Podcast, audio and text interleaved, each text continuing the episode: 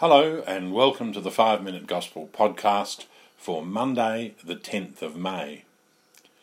Today we hear Jesus speaking to his disciples at the Last Supper again. He was preparing them for the time when he would no longer be with them and the Holy Spirit would come to them. And these readings are beginning to prepare us for the feast of Pentecost Sunday. Even though Jesus is leaving them, he will continue to be present with them through the Holy Spirit. He says to them, "The Spirit will be my witness, the Advocate will be my witness, and you too will be witnesses." With the help of the Advocate, the Spirit, the disciples will share the good news. They'll be witnesses. Jesus tells them that this will not always be easy for them. Hate and persecution would mark the lives of those first Christians, just as it marked Jesus' own life. He said, "They will expel you from the synagogues, and indeed the hour is coming when anyone who kills you will think they are doing a holy duty for God." Throughout the Easter season, the readings from the Acts of the Apostles have shown us how the apostles and disciples went out to witness for Jesus, and they show us too the persecution that those early Christians experienced. The challenge for us today is to hear Jesus' words addressed directly to us. Today he says to you and to me, "The Spirit is my witness and you too are my witnesses." Pope Francis once said that this process works in two ways. The Spirit bears witness to Jesus for us, and with the power of the Spirit, we bear witness to the Lord ourselves. A Christian, he says, with the power of the Spirit bears witness that the Lord lives, that the Lord is risen, that the Lord is among us, that the Lord celebrates with us his death, his resurrection, each time we approach the altar.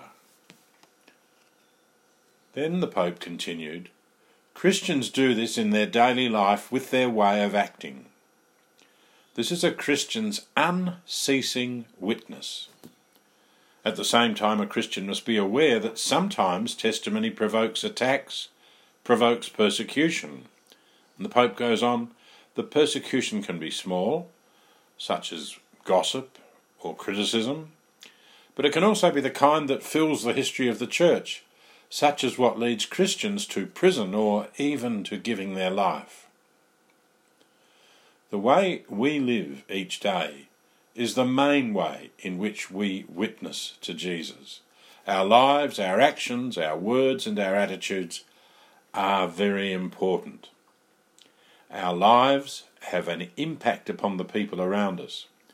When our lives are Christ-like, our witness can help the Holy Spirit to open other people's hearts to Jesus. On the other hand, when we fail to act, speak and think like Jesus, we can also have a bad impact or give a bad example to other people. It's worth stopping for a minute and thinking, what do people see when they look at my life?